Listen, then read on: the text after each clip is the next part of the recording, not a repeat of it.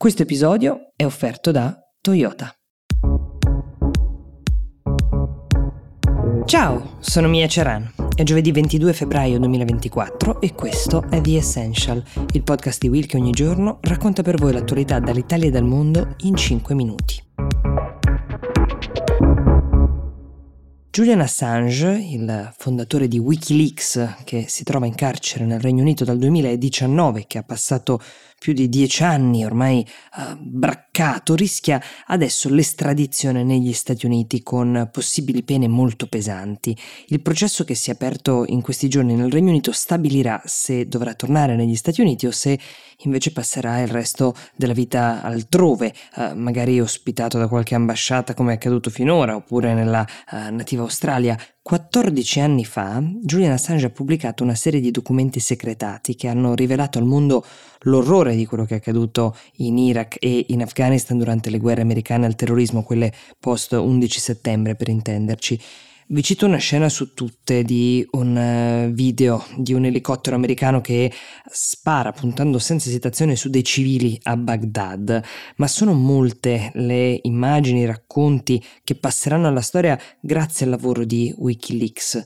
La ragione per cui gli Stati Uniti reclamano Assange e hanno intenzione di processarlo è che nel diffondere questi migliaia, milioni di documenti dell'intelligence del governo americano, ottenute con diverse fonti interne, sono stati diffusi anche nomi e dati sensibili di migliaia di persone che lavoravano, lavorano alla sicurezza nazionale, in particolare in quel momento esponendo a dei rischi di ritorsioni, di torture degli agenti che sotto copertura lavoravano proprio in Afghanistan e in Iraq.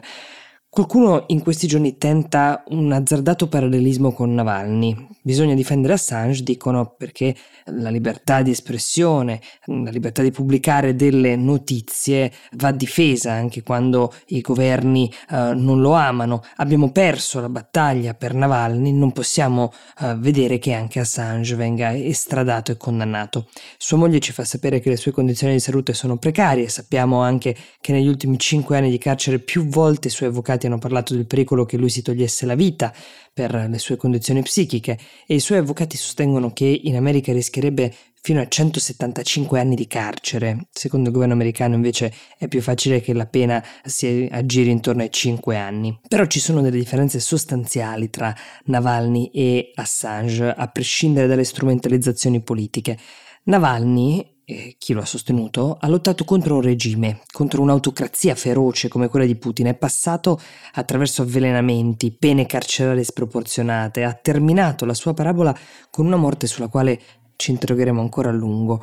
Come vi ho raccontato in questo podcast, è stato uh, un personaggio controverso Navalny, con delle posizioni politiche anche difficili da digerire, ma ha lottato da solo contro Putin, contro un paese che ha violato qualsiasi principio democratico nel processo, nell'incarcerazione, in un modo che è lecito pensare non dovrebbe mai accadere per Assange, che come interlocutore ha un paese che a prescindere dagli errori del passato si professa ed è democratico. Assange era stato incarcerato, prima ospite forzato di ambasciate straniere che lo hanno accolto e protetto uh, per motivi politici, ideologici, sette anni nell'ambasciata dell'Ecuador a Londra, è stato privato della libertà sì di tornare a casa, ma non ad esempio di quella di sposarsi, di fare dei figli in questi anni, di avere diritto garantito garantito alla vita, garantito da un sistema democratico. Ora, quel che lui ha scoperchiato è stato un vaso di Pandora che mai si richiuderà. Gli orrori commessi dagli Stati Uniti in Iraq e in Afghanistan sono una macchia sulla quale chi ambisce ad essere la più grande democrazia mondiale invece avrà per sempre un deficit di credibilità. Ogni scelta che facciamo conta, ci definisce, ha un impatto sul mondo che ci circonda. Oggi più che mai dobbiamo trovare la nostra unicità e lasciarci guidare dal coraggio delle nostre scelte. Nuovo Toyota CHR sfida le convenzioni ed esalta il tuo stile. Design inconfondibile e tecnologia intelligente per chi ama distinguersi anche alla guida. In versione full hybrid o plug-in hybrid per una mobilità sempre più sostenibile. A te la scelta. Vieni a scoprire il nuovo Toyota CHR al link in descrizione.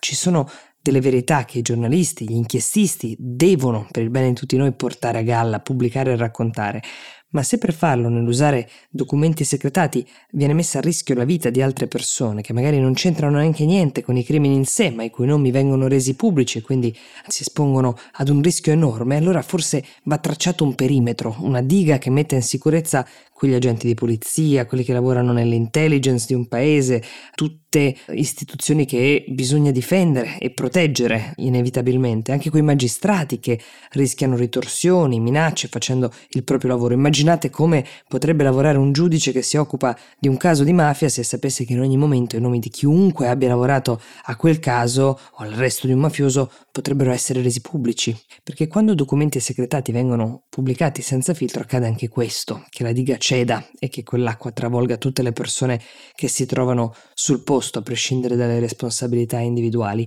Anche in uno Stato democratico è necessario stabilire questo confine, un perimetro di sicurezza per chi lavora per il proprio paese e valutare se con il suo lavoro Assange abbia messo a repentaglio o meno l'incolumità anche di persone che non la c'entravano con i crimini che ha raccontato e denunciato è doveroso, così come è doveroso garantire un processo giusto, condizioni dignitose di un'eventuale carcerazione, perché anche queste sono le caratteristiche di un paese democratico, caratteristiche che Alexei Navalny nel suo paese non ha mai incontrato. The Essential per oggi si ferma qui, io vi do appuntamento domani e vi auguro una buona giornata.